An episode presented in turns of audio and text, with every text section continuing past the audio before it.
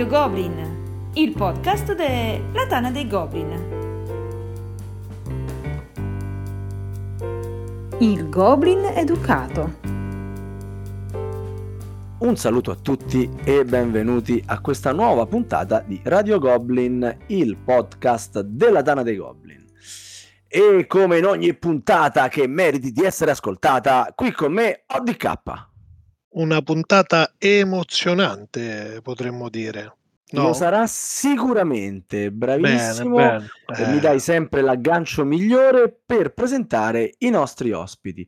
Però questa sera non sarò io direttamente a presentarveli, ma saranno loro che con una mini presentazione vi parleranno anche di questo mini progetto di cui andiamo a mini parlare. Cominciamo da Valeria. Ciao Valeria, benvenuta a Radio Goblin. Stasera abbiamo tre esordi, cari ascoltatori. Eh? Ciao, grazie per questo invito. Sì, siamo Valeria, Alessandra e eh, Michele e siamo qui per parlarvi del nostro progetto uh, Laboratori Emozionali.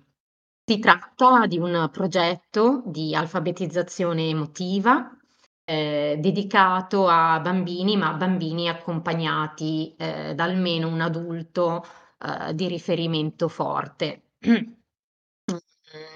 È un progetto nato nel 2015 e che quindi va avanti già da un po'. E, ehm, scusate, mi fermo già, aiuto. No, vabbè, non ti preoccupare, è normale un po' d'emozione, ma ti facciamo subito, subito aiutare da Michele. Michele, intanto ti ha già fregato mezza presentazione, non so se te ne sei accorto. Per eh, dire tre parole in croce e levarsi d'impaccio ha levato la presentazione a te, eh? Ste donne. Mi ha tolto, tolto, tutta la, la, la, la fantasia, la scoperta di, questo, di questa quota azzurra, di questo trio Mm-hmm. Eh... Di solito abbiamo le quote rosa che sono scarse, invece in questo podcast sono le quote, le quote azzurre che hanno delle difficoltà. Ho la quota azzurra, ma azzurra tanto per dire, perché poi mi hanno già ordinato la maglietta che sarà rosa. Quindi, quindi anche la quota azzurra si è fumata così, basta. Nessuna inclusività maschile. E, ehm, allora, come mi volete? Mi volete rosso, viola, giallo, verde o blu? Come mi immaginate? Sono tipo tipo dei colori delle emozioni queste. Ma io non vi voglio anticipare, però voi dovete, dovrete menzionare almeno un gioco che io ho di là perché se non lo fate non pubblichiamo il podcast. Ah, mazza, che cattiveria! Beh, beh, come non si può nominare quel gioco dalla copertina così gialla?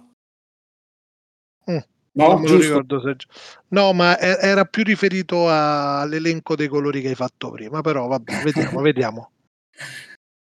Allora, e, quindi come mi immaginate voi, voi ascoltatori e voi eh, podcaster? Eh, rosso, viola, giallo, verde, blu, queste emozioni che si mischiano, che si dividono.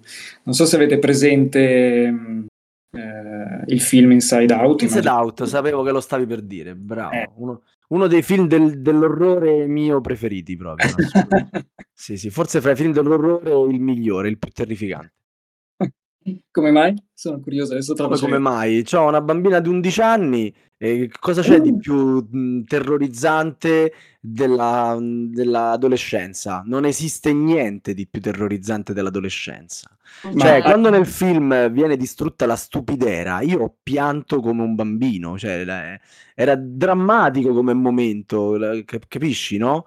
Cioè, la, quello è il distacco dalla fase bambino per passare alla fase ragazzo e, e, niente, se ci penso vengono i brividi, sto male, mamma mia, basta, basta. Eh sì, sì, sì, infatti è un momento anche in cui, per esempio, quel momento lì si smette di disegnare, di solito, in quella fase, de, in quegli anni lì, forse anche un pochino prima, e spesso si smette anche di giocare come si giocava prima. Eh, in generale, sia il gioco da tavolo, ma in generale proprio il gioco in senso più, più ampio.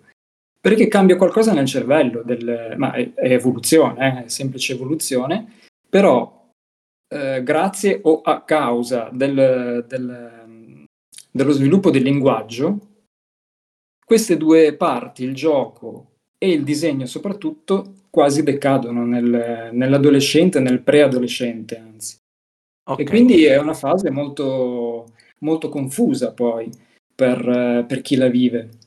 Allora, ti blocco subito un attimo perché stiamo tenendo fuori dal discorso ancora un altro ospite, perché abbiamo qui con noi anche Alessandra per parlare proprio di Quote Rosa, così concludiamo il trittico di ospiti di questa sera.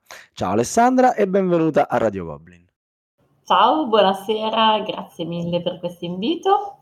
Eh, sì, sono Alessandra, sono la seconda quota rosa del nostro, laboratori, eh, del nostro progetto di laboratori di educazione alle emozioni e uh, sono anche tante altre cose perché sono diciamo ludologa, lavoro e collaboro con il Game Science Research Center e in generale mi occupo di gioco e di emozioni.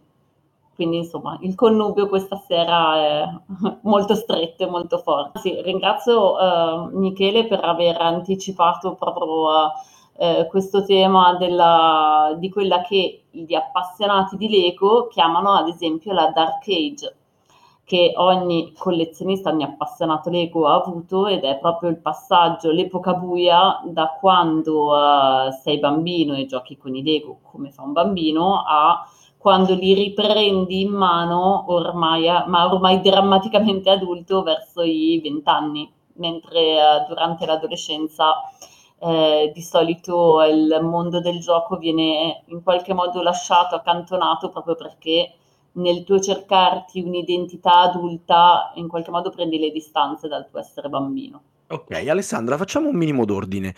Dove vogliamo arrivare noi questa sera? Che cosa ci volete raccontare voi? Ma allora, noi siamo un uh, trio che l- lavora tantissimo. Attento agli occhi di brio, ma non siete un trio perché siete molti di più. Perché questo, eh, questo podcast è un po' l'inizio di una, mm, se, se sarà insomma fortunata, serie di podcast con al centro sicuramente eh, le emozioni, ma la didattica uh, a sfondo ludico in generale. Sì, ma tu mi anticipi, sì, dimmi tutto, cara. No, che tu mi anticipi, stavo dicendo, siamo un trio e in quanto tale per stasera vi parleremo di emozioni, ma in realtà vogliamo dare eh, questo incipit per andare poi a parlare di un qualcosa di un pochino più ampio e complesso, che è proprio il variegato mondo che mh, mm, eh, lega il filo, il filo rouge che lega il gioco all'educazione. Ok, Perfetto. E lo faremo anche parlando di giochi da tavolo, giochi di ruolo, di giochi e basta. Allora, ho interrotto Michele un po' bruscamente. Michele, vai avanti, continua pure. Eh, torniamo ai nostri colori. Mi sono un po' offeso, eh, devo dire. per quello ti ho chiesto subito scusa ti ho ridato la parola, capito? Subito sono Ma, diventato eh, rosso. Se posso, poi... riprendo, riprendo, un momento la parola perché no. forse i nostri ascoltatori sono un po' confusi, quindi mm. manca un anello prima di eh, ridare la parola a Michele. Quindi questa educazione alle emozioni, come? Attraverso quattro strumenti, quindi il libro, il, la musica, il colore e il gioco. Quindi, mhmm, ecco, mhmm, poi, uhm, ognuno di noi si occupa, uhm, diciamo è referente per uno di questi strumenti. Eh, mi direte: "Ne rimane fuori uno." È vero. Prima o poi cercheremo e troveremo un musicista che si voglia unire al al gruppo. Bello, ve ne, ve ne consiglio un paio io, in Tana ce ne abbiamo di, di, di cantanti, eh. musicisti, sì sì, voglia Benissimo, benissimo, a suo tempo, a suo tempo. Quindi appunto dicevo, sono, utilizziamo questi quattro strumenti. Ehm, la mia passione è il libro per l'infanzia e, ed è, diciamo, solitamente il, lo strumento che dà il là ai nostri laboratori eh, poiché nei nostri laboratori c'è una, una prima parte in cui andiamo a suscitare l'emozione e una seconda in cui invitiamo a esprimerla e a viverla attraverso il colore e il gioco. Ascolta Valeria, faccio la stessa domanda che poi farò a Michele quando parlerà di colori. Quando gli permetterete e... di parlare. esatto, esatto, esatto. Grazie. Scusami, Quindi ri- sì. ri- rimanete sintonizzati per capire se Michele parlerà mai. Eh? E, mh, c'è un libro che mh, viene spesso menzionato, che in realtà è un fumetto gioco, e che io non ho avuto il piacere di leggerlo, però si adatta molto ai ragazzi e sembra un bellissimo prodotto che si chiama Un giorno da cana.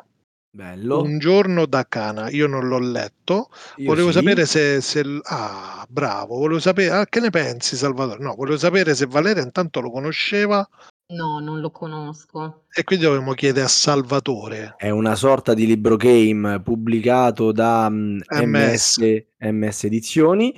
C'è stato anche un, eh, un seguito, è uscito da, da- a- Un- da poco. Una notte da cana. Una notte da cana è eh, a tutti gli effetti un libro game in cui invece che leggere e passare da una pagina all'altra delle- dei capitoli eh, di testo, eh, si legge un fumetto con il classico se decidi di fare questa cosa vai a pagina 40, se decidi di fare quest'altra cosa vai a pagina 32. Eh, è una esperienza sicuramente adatta ai ragazzi che iniziano a leggere, quindi nel- nella, nella- nella macro area del settore libro è sicuramente uno strumento versatile. Io l'ho regalato a mia figlia due Natali fa.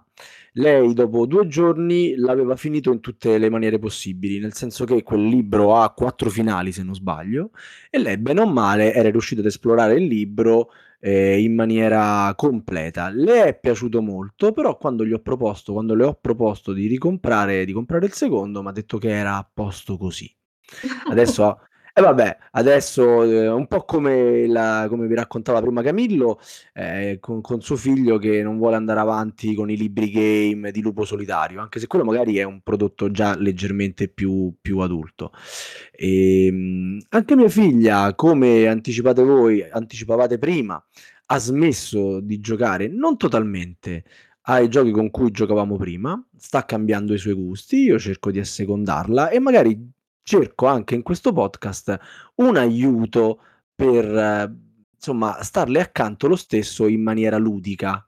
Eh, per esempio, vabbè, tua figlia è più grande, mia figlia ha 5 anni, 5 anni e mezzo, quasi 6, e ho notato che lei è già preadolescente, perché eh, fino a pochi mesi fa giocavamo tantissimo ai giochi di società per la sua età, come eh, per esempio Double eh, o eh, Ci Beh. giocavi alla Torre degli Animali, alla Torre degli Ah. Animali, sì, sì. a, Eh. a Gino Pilotino, su Ah. Torrino. Sì, sì, e poi c'era anche, eh, c'è anche uno bellissimo, adesso scusate, mi passa il nome, non riesco a ricordarmelo. Descrivicelo. Ehm, comunque devi costruire un castello. Se ti capita come prima carta un castello verde, puoi costruire solo il castello verde. Se ti capita la strega, tutte le carte buone che hai, tre carte buone che hai, le devi dare. Le È devi un mettere. gioco della GQ, è lo stesso di Pirata Attack, dovrebbe essere però la versione col castello. Può essere Sì, della GQ? Diamoniac. una strega in copertina e il colore è viola. Mm? Sì, sì, Sì, sì. sì. Allora eh, non ricordo il nome, ma è della stessa famiglia di Pirata Attack della GQ, solamente che è la versione per bambine e qui potremmo aprire un enorme capitolo. Sì. Apriamolo, apriamolo. Esatto, sì. Castelli delle No, principesse. Di genere?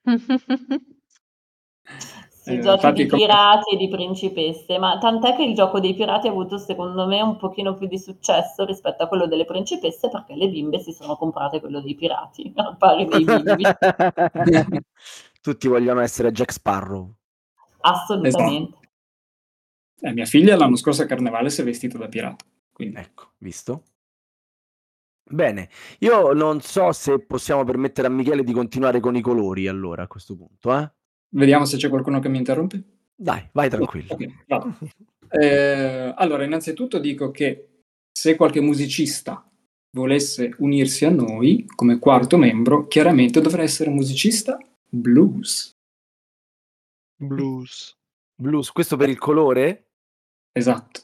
Ok. No, non, è, non è vero, il musicista non dovrebbe essere solo blues, ma comunque mi sono collegato cos- così, eh, in questo modo molto telefonato, però vabbè, concedetemelo, eh, perché appunto quel nome lì deriva proprio dal colore e dal modo in cui gli inglesi vedono il blu, cioè come un colore triste, associato diciamo alla tristezza.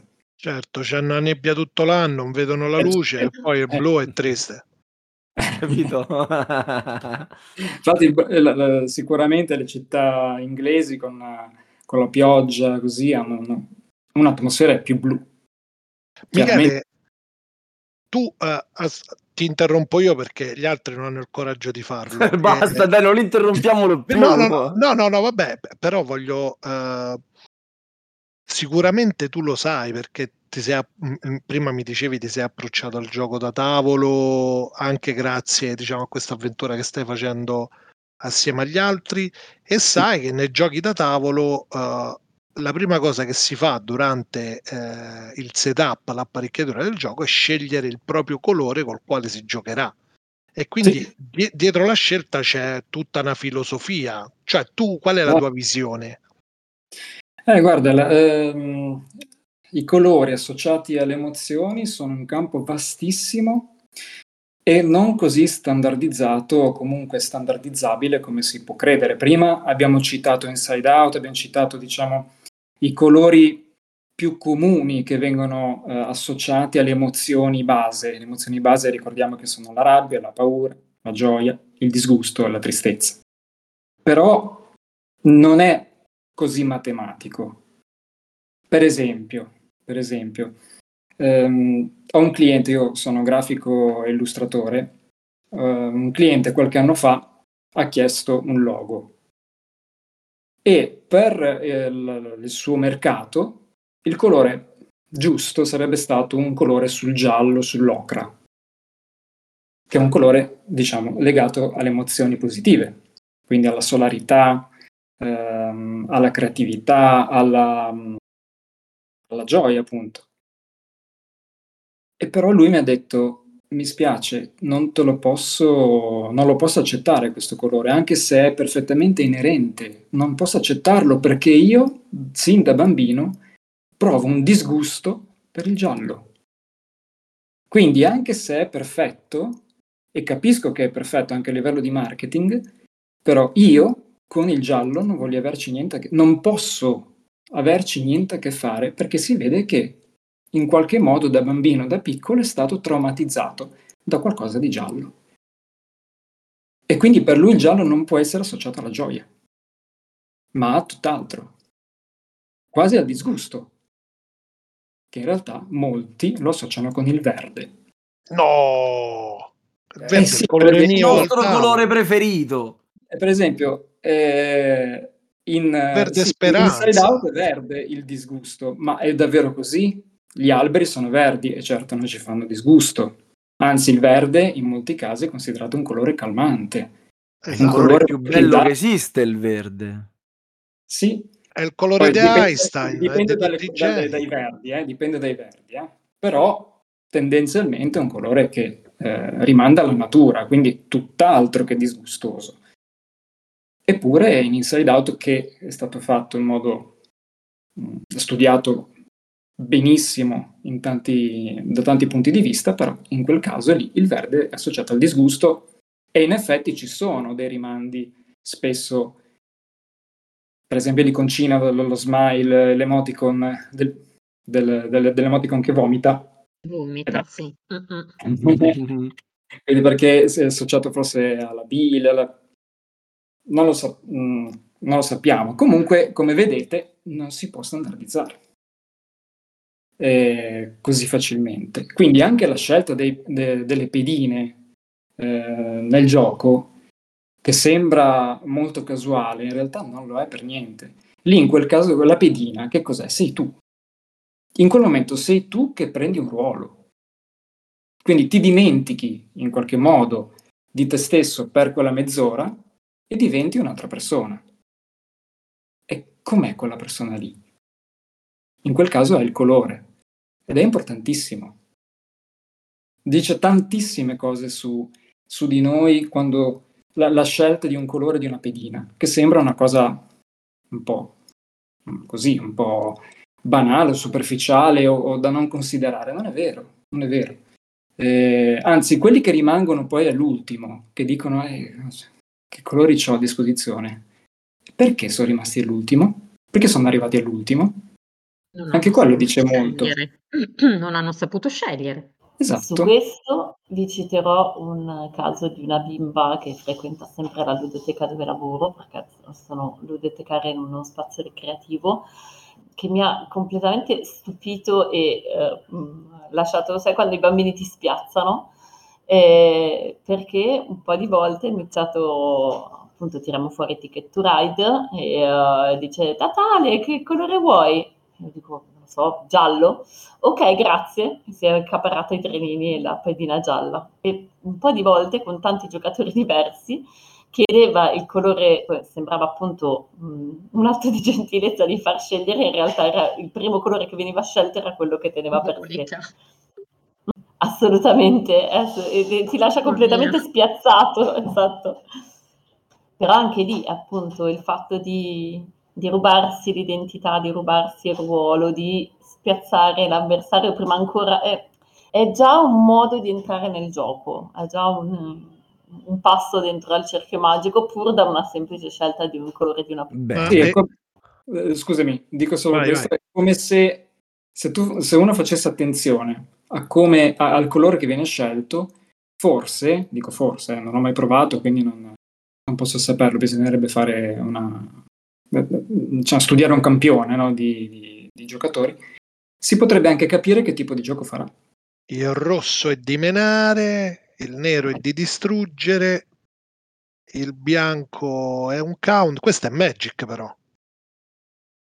Ma- Magic, il gioco di carte, Sì, più o meno hai presente. E alla fine effettivamente c'è l'affi- l'affinità con i colori che, che rappresentano un po' l'archetipo di gioco di, di quel colore, di quel mana. Sì, per esempio il blu potrebbe essere una persona molto attenta, molto concentrata, molto equilibrata. E blu è controllo, sui mazzi contro. Eh sì, perché il blu non è solo tristezza, eh, se ci mancherebbe. È anche controllo, equilibrio. È anche uno dei colori più utilizzati nel mondo del gioco da tavolo, incredibilmente. Eh, forse perché ci vuole molta attenzione, molta concentrazione. Allora, Bene, prima di bene. passare su, su Alessandra, io devo fare la stessa domanda che ho fatto prima a Valeria e a Michele. Allora, Michele, c'è un gioco che tu mi devi conoscere parlando di colori e di emozioni, Mm. Eh, Mm. Per forza. oh, mamma mia, mi Vabbè. sento, mi sento interrogato dalla Ah, maestra. eh, eh, eh, no, vabbè, maestro, maestro no, però è, è- è a tutti gli effetti un'interrogazione. La faccio più semplice. Partiamo da un libro che parla di colori e di Eh, vabbè, emozioni. però allora devo star zitta? No, no, No, me lo puoi non aiutare, puoi, non povero puoi. Michele. Salvami Valeria, salvami. Salvalo Valeria, dai. Lo posso Adesso salvare? essere Vai, una richiesta in questo caso. Ovviamente stiamo parlando dei colori delle emozioni. Esatto, esatto. Ma ce l'avevo sulla punta della lingua, ve lo giuro, ve lo giuro, ce l'avevo lì, lo stavo per dire, non, non volevo. Vabbè. E stiamo parlando anche in questo caso di stereotipi, perché eh, in questo libro un moti- uno dei motivi per cui viene criticato da alcuni ehm, è proprio questo, cioè l'abbinamento del rosso alla rabbia, del, Mhm. del blu alla tristezza. Ehm, però, però, però, tornando invece al gioco, lo abbiamo utilizzato nei nostri laboratori e ehm, è piaciuto molto. Mm, si è creata l'atmosfera giusta e i bimbi sono riusciti a condividere mm, le piccole, grandi cose loro. Quindi è stato un Certo, successo, assolutamente. va bene, va bene. Allora vi, vi promuoviamo sotto, sotto questo punto di vista. I colori delle emozioni, sì, che è un gioco che non ricordo in Italia chi lo ha, ha portato, forse Asmodee, può essere. Io ricordo di averlo preso a Essen 5-6 anni fa, sempre per giocarlo con Enrico. e, e Ale, prende... ricordi tu la casa editrice? Secondo me non è Eh, Asmodee, era qualcosa di più indipendente, no, perché Mm. anch'io l'ho preso in una, eh, ti- cioè non da Asmodee, ricordo bene di averlo preso in fiera, ma che non, non c'è Mm. tra i loro cata- nel loro catalogo, che più o meno conosco a memoria ormai. E secondo me era un Possiamo indipendente. recuperare online queste informazioni, direi. No, no, vabbè, figurati, era per, eh, per dare qualche indicazione, però tanto se eh, qualcuno che ci segue lo vuole cercare, i colori delle certo. emozioni, Certo. sì, Cioè, esatto, diamo lo, i compiti a facilmente. casa. Il nostro un- eh, Esatto. visto che parliamo di educazione, diamo i compiti a casa ai, a coloro che ci segue, che ci seguono. E quindi finora abbiamo toccato i libri, i colori, il musicista non ce l'abbiamo e manca il, quatt- il quarto strumento. Allora posso prendere parola sul gioco? Ah, Hai voglia? Eh, direi. No, sul gioco si apre uh, un altro enorme mondo e capitolo su, uh, perché il gioco è veramente un aspetto che permea il 0,99, no? come si suol dire, come si risulta sulle scatole di solito. E, ehm, ed è davvero un compagno della vita degli esseri umani dal- da- dalla culla, perché poi lì in realtà dipende anche uno da che cosa definisce gioco, perché alcuni sostengono che il gioco del cucù non sia davvero un gioco, poi voglio vederlo quando ha in braccio suo figlio o suo nipotino, se non lo considera un gioco. E, um, ma venendo un pochino più in su di età, venendo un pochino più a, vicini ai giochi da tavolo e giochi di ruolo, diciamo che per parlare eh, di emozioni. Noi utilizziamo spessissimo tanti giochi da tavolo già a partire dai tre anni addirittura. E vedi appunto il gioco di cui avete appena parlato della Lenas. Mm, ce ne sono eh, iniziano sul settore ad essercene eh, cioè nel, nel, mercato scusatemi ad essercene tanti tanti tipi diversi per tante fasce di età eh, lì dipende un po' da che cosa uno eh, si aspetta di fare con un gioco, perché eh, la prima cosa che uno vuole fare è divertirsi. E questo già esclude tutta una serie di titoli che vogliono, hanno la pretesa di spiegarti che cosa sono le emozioni. è più facile invece trovare e provare emozioni giocando. Cioè, chi di voi non si è appassionato mentre uh, durante una partita Magic, chi è che non si è incavolato nero durante, eh, voglio dire, il, il, buon, caro, vecchissimo e vetusto Monopoli è stato un divisore di famiglie per decenni, perché le persone si arrabbiavano attorno al tavolo da gioco. Quindi il legame anche lì, non solo tra gioco ed evoluzione umana, ma tra gioco ed emozione e gestione delle emozioni, eh, pensiamo anche banalmente tanto banale non è, al saper vincere e al saper perdere, al saper aspettare il proprio turno, all'avere pazienza, all'annoiarsi per tutto il tempo che gli altri scelgono che cosa fare nel loro turno. Per noi che siamo abituati a ragionare e a fare un gioco da, un, germanico da quattro ore, eh, non ci rendiamo magari conto di quanto invece possa essere frustrante aspettare il proprio turno per un bambino di 4. Quindi in realtà il gioco è una palestra di cura delle emozioni, di gestione delle emozioni eh, che si vengono a innescare attorno al tavolo di gioco fortissimo. E ancora di più, infatti in, questo introduco un'altra piccola anticipazione di quello che vorrebbe essere il progetto prossimo futuro che porteremo avanti, la relazione dell'emozione.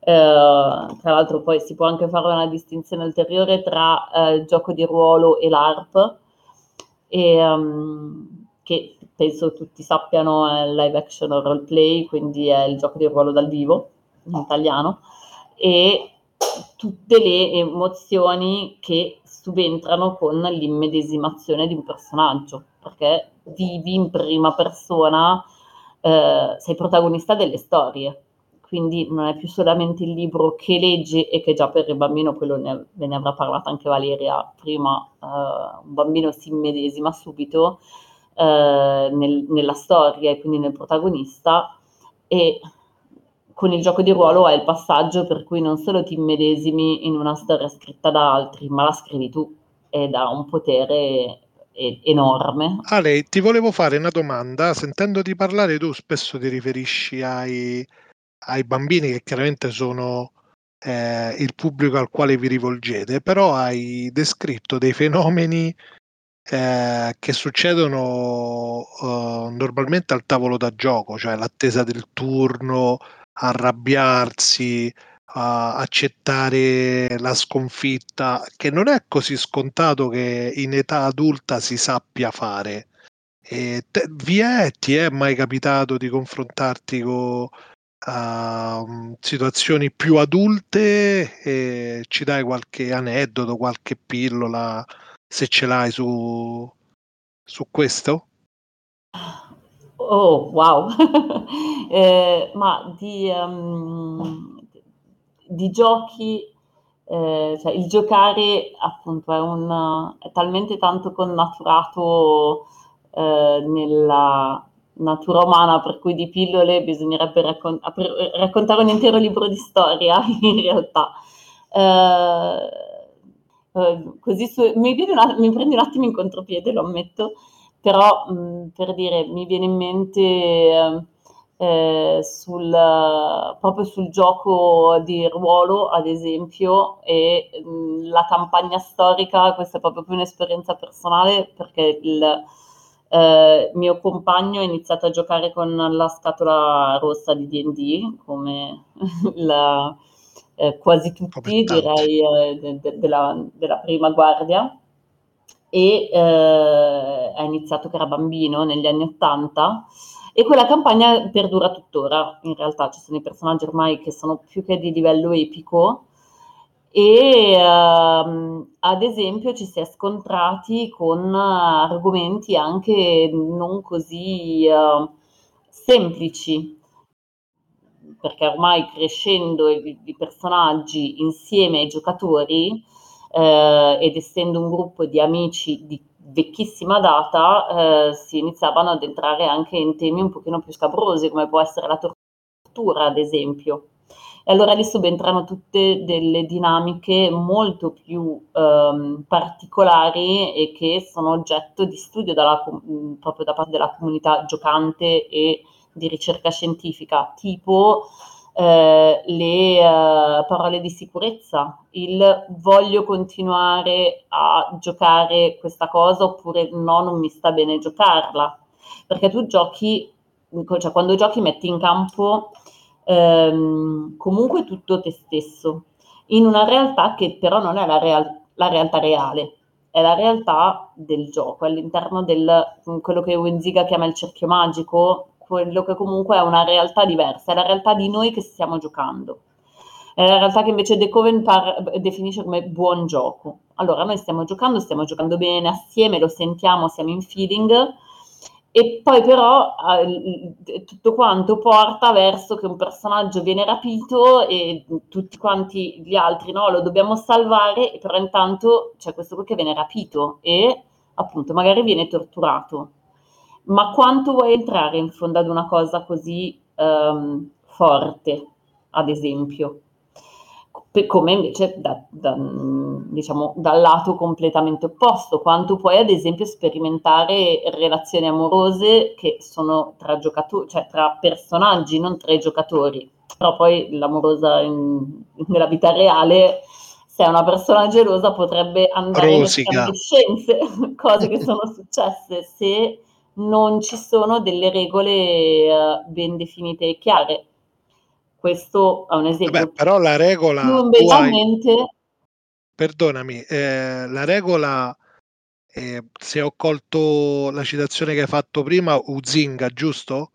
Eh, Proprio lui. Uzinga, ok, eh, praticamente, eh, ok, al di là della pronuncia, vado un po' a memoria, di fatto descrive il gioco come una parentesi, eh, una bolla che ti divide dalla realtà, un momento di stacco dove tu diciamo annulli tutto quello che è, che è realtà e hai modo di eh, diciamo, decomprimerti o immergerti in, questa, in questo mondo.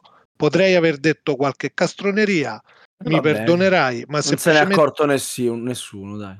Ma semplicemente per dire che eh, però il gioco è esattamente questo, è una pausa eh, da- dalla realtà. Se poi eh, all'interno del gioco ci portiamo anche tutto il bagaglio della vita reale, eh, allora diventa un altro lavoro, eh, un'altra- non è più il gioco, cioè non è più se lo iniziamo a prendere, tra virgolette, lasciami dire sul serio.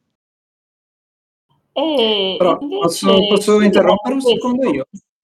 Ad Posso Beh, esempio, se- basta che non ci prendi gusto però. Eh, vedi, eh, sarà molto facile prenderci gusto. Ehm, no, volevo solo proporre questa riflessione agli ascoltatori e un po' a tutti noi. Ma siamo sicuri che quando ci mettiamo a giocare per dimenticare la quotidianità o per mettere in pausa la quotidianità, davvero succede questo? Certo.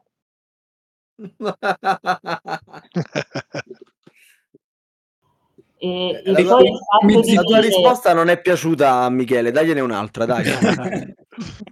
Vabbè, e visto, eh, poi sentiamo anche, torniamo da Ale, visto che l'ho tirata in ballo io questa cosa, ti dico certo nella misura in cui eh, almeno io eh, le mie fasi di gioco le vivo come una sorta di scarico di responsabilità, vivendo all'interno di una safe zone dove anche se faccio una cazzata o se, se muovo o faccio una mossa eh, imperfetta o, o perdo, ah, non succede niente. Al limite ho sperimentato e ho capito delle cose. Quindi per me sì, però capisco quello che dici tu, che un pochetto si, si rifà a una citazione famosa di Platone che si conosce più eh, di una persona più in un'ora di gioco che i- eh, in un'ora mille conversazioni.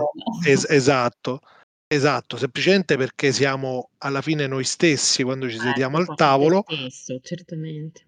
Però quello che non ti porti è quello, almeno che io cerco di non portarmi, è tutto il costrutto, il fardello della giornata e tutte sovra- sovrast- quelle sovrastrutture che ci creiamo eh, per essere, che ne so, la, la persona che vogliamo apparire fuori, insomma, quindi no, io non me la ti rispondo certo che no, però Ed capisco quello che vuoi dire. però, scusami se ti interrompo, il punto è proprio questo, che tu quando entri nel gioco dici ok, la realtà è da quella parte, io entro da una, eh, in questo appunto in questo cerchio che è il gioco e che mi protegge e lascio la realtà fuori, quindi qui dentro sono più veramente me stesso, ma il punto è proprio questo, che quando poi giochi il gioco ti trasforma, il relazionarti con gli altri giocatori ti cambia ed è lì comunque la- quello che Calois definisce la vertigine, la parte di vertigine, no? anche di pericolo. Non è che il gioco sia del tutto privo di pericolo, perché se no non sarebbe nemmeno interessante. Se non è sfidante il gioco, che giochi a fa? Quindi in realtà è vero che eh, io non è che mi metto a giocare e riproporre i... eh, eh, eh, no- non mi metto a giocare al gioco delle tasse e come pagare il 730 o pagare le bollette, ovviamente. Però mh, determinate tematiche, determinate difficoltà, anche determinate catarsi le affronto nel gioco. In questo mi fa venire molto più un esempio molto più terra terra, che secondo me è anche il motivo per cui mi sono appassionata al gioco, ovvero mio padre è un eh, mia mamma e mio papà, mio pa- mia mamma assolutamente mai stata giocatrice, mio padre è un, era, perché ormai hanno- sono ottuagenari vicini, ma eh, mio padre è sempre stato un giocatore di eh, bridge, non professionista perché, non, eh, perché di professione faceva il commercialista. Quindi vuol dire che io per tutta la mia infanzia non lo vedevo mai a casa perché usciva alle 8 del mattino e tornava alle 11 di sera e in tutto quel tempo faceva conti. Il sabato stava con, con me e mia sorella e la domenica andava a giocare a bridge e mia mamma lo guardava e diceva ma tu passi a fare i conti tutto il sacrosanto giorno per 5 giorni a settimana perché vai a fare i conti? Perché il gioco del bridge, per chi non lo conosce, è pura matematica. perché vai a fare i conti la domenica che potresti, non lo so, andare a passeggiare, a nuotare, a dormire, a leggere?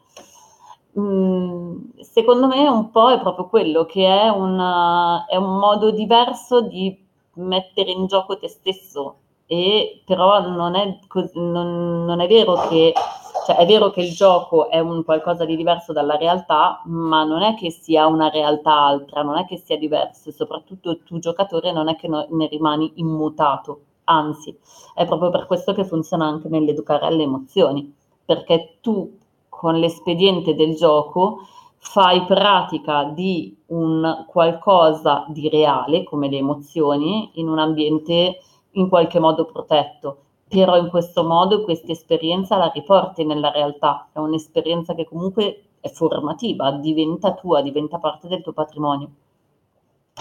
Ti risposto? Mi hai convinto. Sì, sì. Oh, e con questo Camillo convinto, io direi di passare a parlare di ehm, emozioni, giochi per parlare di emozioni e, o per provare emozioni. Oh, questa è una bellissima domanda, perché come dicevo che ti, all'inizio... Che ti sei autoscritta e quindi non, non ti puoi fare complimenti da sola, su. Vabbè, ma io ci ho provato a farla passare per tua. no, no, no, ci mancherebbe, non voglio prendermi i meriti che non ho. No, però è una, belliss- è una domanda a cui rispondo sempre quando faccio i corsi di formazione e eh, quando mh, in generale proponiamo, facciamo le nostre proposte anche all'interno dei laboratori. Perché c'è un po' tanta la tendenza oggi, e mh, Valeria lo potrà dire anche per quanto riguarda i libri, e ormai sta diventando una moda anche per i giochi, di eh, trovare le pillole, no? E quindi di trovare un, ok, devo, gioca- devo insegnare a mio figlio le emozioni, allora gli compro il gioco sulle emozioni. Devo insegnare a mio figlio a um, togliersi il pannolino e allora gli regalo il gioco uh, de- dello sciacquone de- de- con la cacca. E uh, non è proprio così. In realtà um, un, ciò che rende un gioco, uh, cioè quello che ti fa fare questa esperienza di formazione appunto, non è un gioco che è studiato per quello, ma è un gioco la cui meccanica ti porta a, ehm, eh, a poter provare quella cosa. Mm, faccio, proviamo a fare un esempio un po' più pratico. Eh, quando abbiamo iniziato ad approcciare, ad esempio, ai laboratori, avevo preso di creativamente Emotion, che è un gioco che viene tanto usato eh, per, eh, anche per l'educazione delle emozioni anche a scuola, eccetera. Che è un... Descrivicelo poco poco. Allora, guardate, eh, tra l'altro è, molto carino ed utile perché è un, uh, un gioco di una decina di euro della casa editrice Creativamente e eh, all'interno tutte queste carte ehm, eh, a forma di eh, emoji, sono carte tonde Uh, un po' simili a quelle di Double se vogliamo, però ogni, ci sono le varie emoji um, stupito, sorridente, um, sorridente che fa l'occhiolino, arrabbiato, eccetera, con diversi colori e hai due dadi. Ci sono diverse modalità di gioco, diciamo che una di quelle mh, più semplici è che a turno si lanciano i dadi e un dado ha su i colori e l'altro dado ha sulle sei emoji mh, mm, tu hai tutte le carte sparse sul tavolo, viene, faccio un esempio, l'emoji triste con il colore rosso, quello che più velocemente riesce a raccogliere la carta con l'emoji ro- mh, mm, triste a su sfondo rosso, si tiene la carta, ok? Quindi in realtà di per sé il legame con le emozioni è perché tutte le carte hanno su appunto le emoji con, che rappresentano più o meno quelle che dovrebbero essere le sei emozioni di base, quindi la gioia, la tristezza, la rabbia, lo stupore e il, in quel caso aggiungono anche appunto l'occhiolino e la, l'emoji col bacino. Però ecco, a parte il nominare le emoji, in realtà è un gioco che insiste su altre funzioni, su altre cose, sullo spirito d'osservazione, esatto, sulla tra l'altro in questo caso sono, scusa, le dico, sono proprio nominate, cioè non è neanche un parlare di emozioni, no? Veramente... Mm, Sì, sì, è più uno smart nominate. game come può essere Double, quindi un party game di- con un gioco di velocità, di spirito d'osservazione, che l'unico legame con le emozioni è semplicemente il- l'emoji del, al, al posto del- della, so, della macchina, della chiave, del pedone, de- del, del cavallo. Ecco. Diverso è, eh, sono giochi come abbiamo parlato prima di, eh, dei colori delle emozioni, anche Free Links insiste sulla, stesso, sulla stessa linea, o un po' più moderno eh, Emotion della Ludic, in cui c'è un narratore che eh, prende un'immagine e deve descrivere l'emozione che prova davanti a questa immagine, c'è un tabellone con raffigurate tutte le emozioni con un sistema di diciamo di puntata un po' simile a, a Dixit per intenderci, eh, tutti gli altri devono indovinare quale emozione ha provato il, il narratore guardando quell'immagine. Lì c'è già, appunto, si parla già davvero di quale emozione ha provato il, mh, il narratore, quindi c'è un coinvolgimento diretto di almeno uno dei giocatori e non è empatia perché l'empatia vuol dire provare l'emozione che sta provando l'altro, però è un pochino di teoria della mente da parte degli altri giocatori che devono cercare di capire non l'emozione che proverebbero loro, che hanno provato loro guardando quella carta, ma quella che ha provato il narratore, che è una cosa da spiegare non semplicissima, però per noi se vogliamo magari intuitiva, che siamo adulti, per un bambino proprio mh, lavorando con i ragazzini delle elementari a sette anni non ci riescono, a otto sì. Ci sono delle, dei momenti molto distinti in cui fino ai 5, 6, 7 non riescono a capire mh, così bene la differenza tra la mia emozione e la tua emozione. Quindi più facilmente puntano su quello che, quello che loro hanno provato, senza capire che invece devono votare quello che l'altro ha, ha votato ha provato. E diverso ancora invece sono giochi in cui tu provi emozioni che ti emozionano, che ti suscitano quell'emozione lì. E un esempio che faccio sempre eh, dal vivo è um, Paper, uh, Paper Swing dell'ABA. Non so se lo conoscete voi, è un gioco... Paper Swing? Pe- Paper Swing, um, Paper Swing il, io lo chiamo il gioco papero perché è, poi il tedesco per me è, è impronunciabile. Comunque è un gioco dell'ABA decisamente di un po' di anni fa e infatti non so se sia ancora in commercio ma credo e spero di sì perché è geniale. Gioco adatto dai due anni, eh, quindi parliamo veramente molto precoce con una forte componente motoria, la storia è praticamente che ci sono i paperetti che sono sul prato e fanno ginnastica assieme. Eh, quindi metti queste otto eh, carte con varie, i vari movimenti che fanno i paperi sul tavolo e eh, tutte le carte del prato attorno.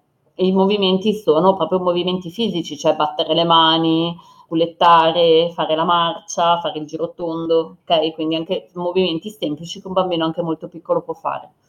A turno si, pe- si, gira una carta del prato, se c'è uno dei movimenti lo si fa tutti insieme e si mette la carta su quelle otto circolari, altrimenti se viene la volpe tutti scappano e la volpe, che c'è proprio una volpe di legno, fa un passo avanti su quelle otto carte che abbiamo posizionato al centro.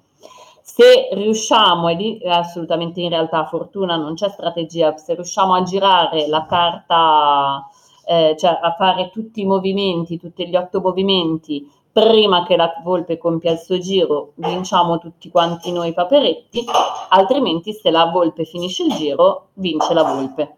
Ok, quindi è assolutamente basico.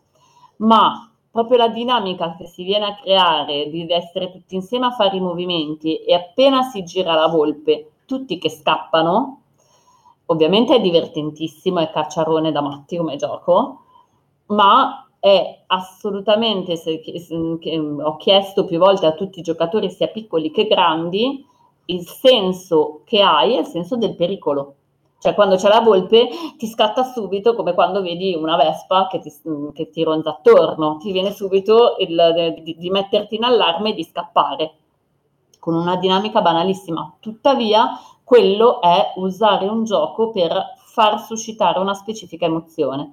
In quel modo, per i bambini molto piccoli, ma anche se ci ragionano gli adulti, riescono effettivamente ad emozionarsi, a provare emozioni, cosa che attorno al tavolo da gioco è veramente molto facile far suscitare.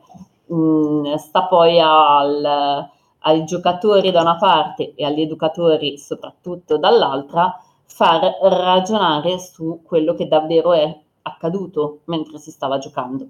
E io propongo una, una riflessione, scusate se, se ho gusto nell'interrompere. Perché c'è bisogno Ehm, di queste di tutti questi strumenti, giochi, ma non solo, per far tirare fuori le emozioni. Come mai, siccome nasciamo da bambini che siamo pura emozione, eh, come mai poi tutto si spegne? O comunque, se non si spegne, si, si viene in qualche modo zittito, eh, annebbiato. E, ecco, questa è la riflessione che, che, mi viene. E meno male che ci siano questi giochi che, che, che rieduchino alle emozioni. Però la domanda è perché? Allora, come per ogni domanda un po' filosofica, quante ore abbiamo per questo podcast? ah, ma infatti la riflessione dovrebbe essere lasciata lì, non dovrebbe essere una realtà, una risposta, perché ogni, secondo me ogni ascoltatore può cercare dentro di sé, se ha voglia, l'emozione, oppure se sta guidando e vede un albero, dopo questa riflessione può anche decidere di accelerare. Esagerato. no, abbiamo constatato che è estremamente difficile, ehm, in primis per gli adulti che partecipano ai nostri laboratori, provare a a fare delle riflessioni, soprattutto sulle proprie emozioni. È estremamente difficile. Qualcuno dice appunto: "Mhmm, ma l'educazione emozionale non c'era ai nostri tempi". Ecco, forse perché sono cambiati i tempi. Si è troppo di corsa e non si è proprio più abituati, ehm, alla riflessione profonda. Quindi Ma le emozioni non c'erano neanche prima, questo è il fatto. Adesso vengono tirate fuori perché, perché ci sono dei giochi, perché ci sono del, degli strumenti, perché ci sono persone che cercano di farlo, perché è una cosa estremamente importante. Vedi il film anche che abbiamo citato prima. Ma la riflessione è come mai no, da, da, secoli quasi eh, c'è questo annichilimento delle emozioni che per fortuna ora eh, sta, sta, um, eh, si sta cercando di, di migliorare, di, di, prendere coscienza di questo, consapevolezza. Beh, io in quello, senza andare a tirare fuori uh, testi di pedagogia, Eh, in realtà vedo di nuovo tantissimo la differenza lavorando con i ragazzi e nello specifico poi ho un ragazzo, mio, figlio ha 11 anni e c'è di nuovo anche lì un abisso, un abisso che è dato da una parte dalle sovrastrutture sociali che iniziano ad imporsi fortissime, che già si iniziano ad imporre molto prima, ormai eh, entrano eh, a gamba tesa addirittura già dalla scuola dell'infanzia quello che dicevamo prima, no? il famoso rosa e blu, sono cose che non esistevano fino alla, agli anni 70, cioè non, il rosa come colore delle bambine è una cosa veramente molto recente, ad esempio, e che è molto imposta dalla società e dall'esterno. E sempre di più crescendo mh, la famosa dark age di cui parlavamo, del, dell'adolescenza, porta a, a determinati salti identitari, da una parte va bene, però anche a doverti proteggere ad esempio dall'esterno, proteggere da tutti i fenomeni di bullismo e cyberbullismo che sono dilaganti. E allora eh, come faccio io a rendere manifeste le mie emozioni se possono essere derise in, ovunque? le tengo saldamente dentro. E secondo me questa è l'enorme, grande mh, potenzialità del gioco eh, in ambito tra l'altro educativo e formativo, proprio perché, eh, torniamo al discorso di prima del, della zona safe, perché eh, se entri nelle scuole e porti un gioco di ruolo, a quel punto sei dentro nel ruolo e cambiano determinati, non è facile, non sempre, ma vedi cambiare determinate dinamiche eh, all'interno di un gruppo classe, ad esempio. Per cui eh, non è detto che quello che è, passatemi dei termini orrendi, ma tipo lo sfigato, in realtà in gioco lo sia davvero, o quello che magari di solito è oppositivo. Ecco, quella è una cosa che mi è capitata invece che, che eravate prima episodi attorno al tavolo da gioco, molto più semplicemente ero entrata in una classe con un ragazzino che si era trasferito a metà anno dal carattere fortemente oppositivo e quindi pur essendo in una classe molto inclusiva come, impr- come impronta, eh, lui era talmente tanto positivo, faceva sempre talmente tanto confusione, si era sempre contrastare la maestra, sempre, ma anche con mh, mm, parolacce, insomma una mh, mm, re- realtà piuttosto difficoltosa tant'è che aveva portato quello che era un clima di una classe accogliente, inclusiva e molto positivo, pian piano a, a degenerare. E uh, avevamo fatto un intervento di didattica ludica in quella classe in accordo con le maestre proprio con un focus di team building, di eh, lavoro di squadra, eccetera, e da una parte e di accettazione delle regole dall'altra ci, siamo, ci, siamo, stati sei mesi a lavorarci, non è stato, adesso non, ha, eh, appunto, non aspettatevi che col gioco tipo pillola, tipo ho la febbre, prendo la tachipirina e sono a posto, anche lì non è che perché abbiamo giocato adesso questo bambino è tranquillo, non ha più problemi in casa ed è sereno.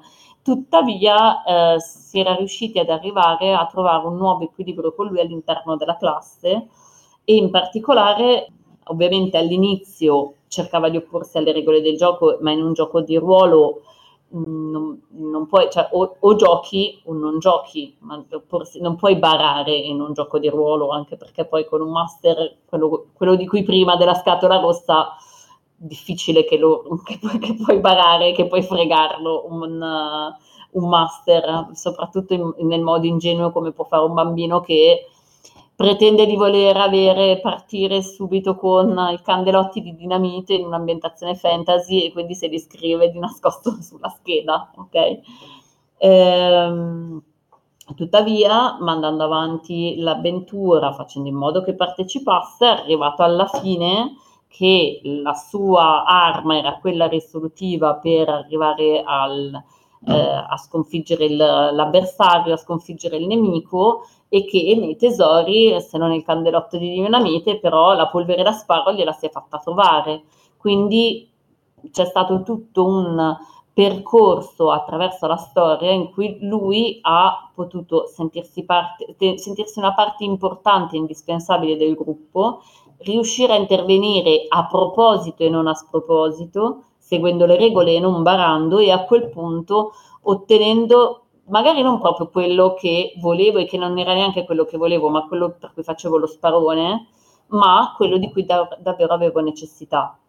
E questa è un'alchimia molto complessa, ma che il gioco, cioè nelle, tre, nelle ore che vi sto parlando, in, in, cui sto cercando di descrivervelo, il gioco te lo fa fare in maniera spontanea, in, ma- in un linguaggio universali per tutti e che soprattutto per il bambino è evidente e comprensibile alla sua portata.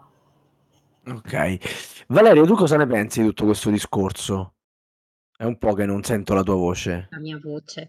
Ma io avrei voluto intervenire laddove... Hai paura di interrompere Alessandra, lo so. Anche io ho avuto difficoltà a interromperla, non è stato no, no, facilissimo. no, no, io riconosco diciamo, lei nel trio come persona assolutamente competente in materia e non la interrompo per rispetto e perché non ho assolutamente niente da dire che non dica lei. Ecco, quindi no, invece avrei voluto intervenire relativamente a quello che è il mio elemento, cioè il libro per l'infanzia, anche se so che eh, il pubblico è per lo più uh, di giocatori, però laddove chiedevi, mh, mh, sì, si diceva uh, libri che parlano di emozione o libri che suscitano un'emozione, ad esempio, ehm, parlando di libri.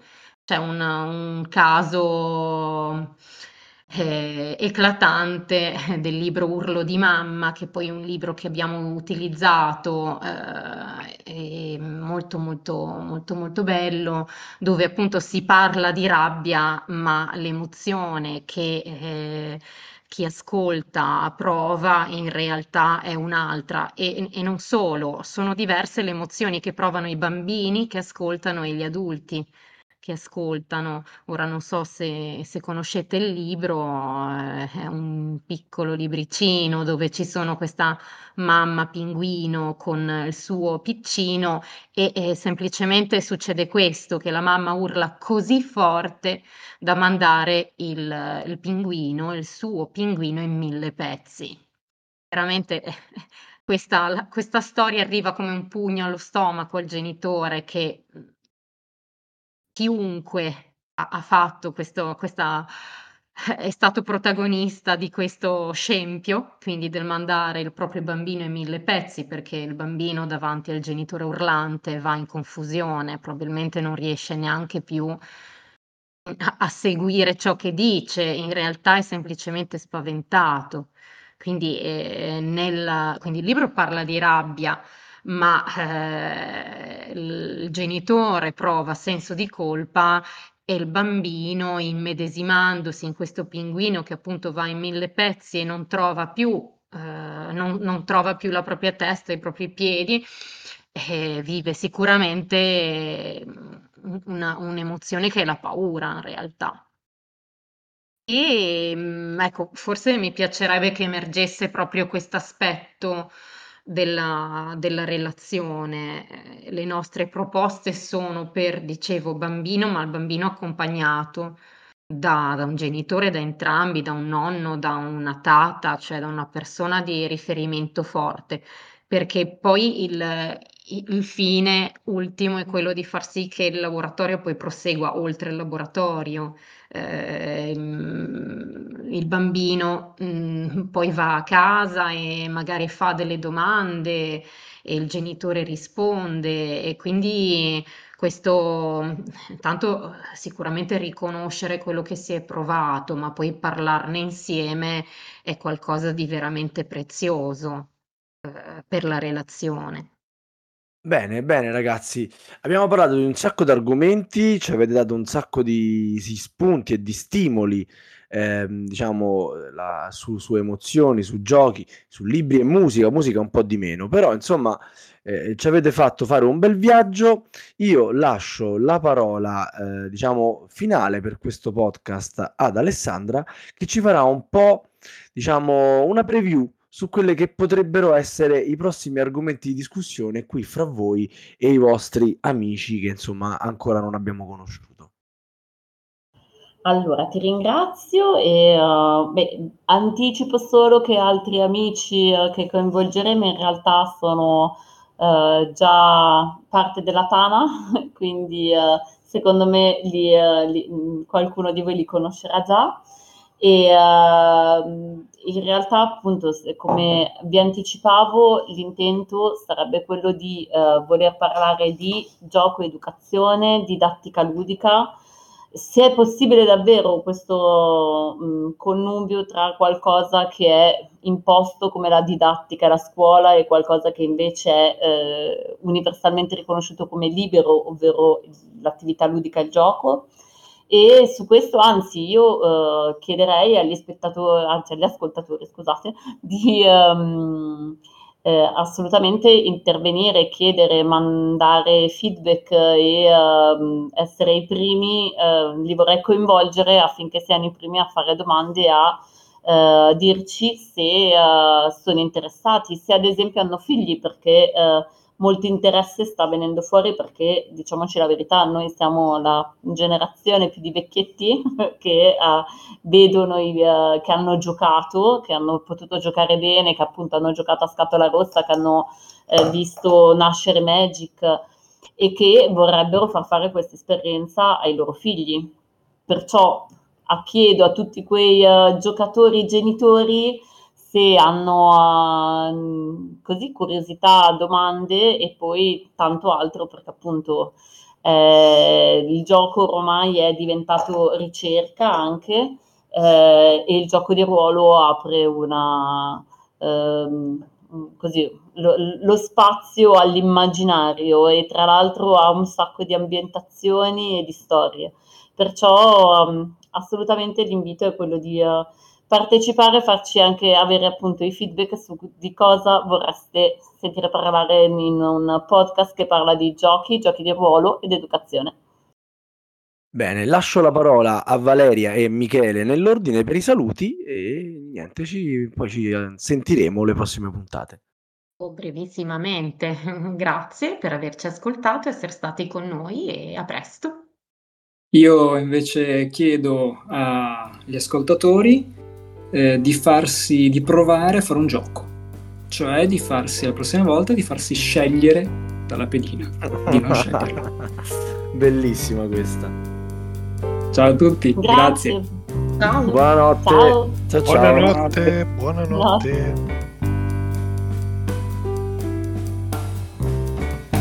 Avete ascoltato Radio Goblin, il podcast della Tana dei Goblin.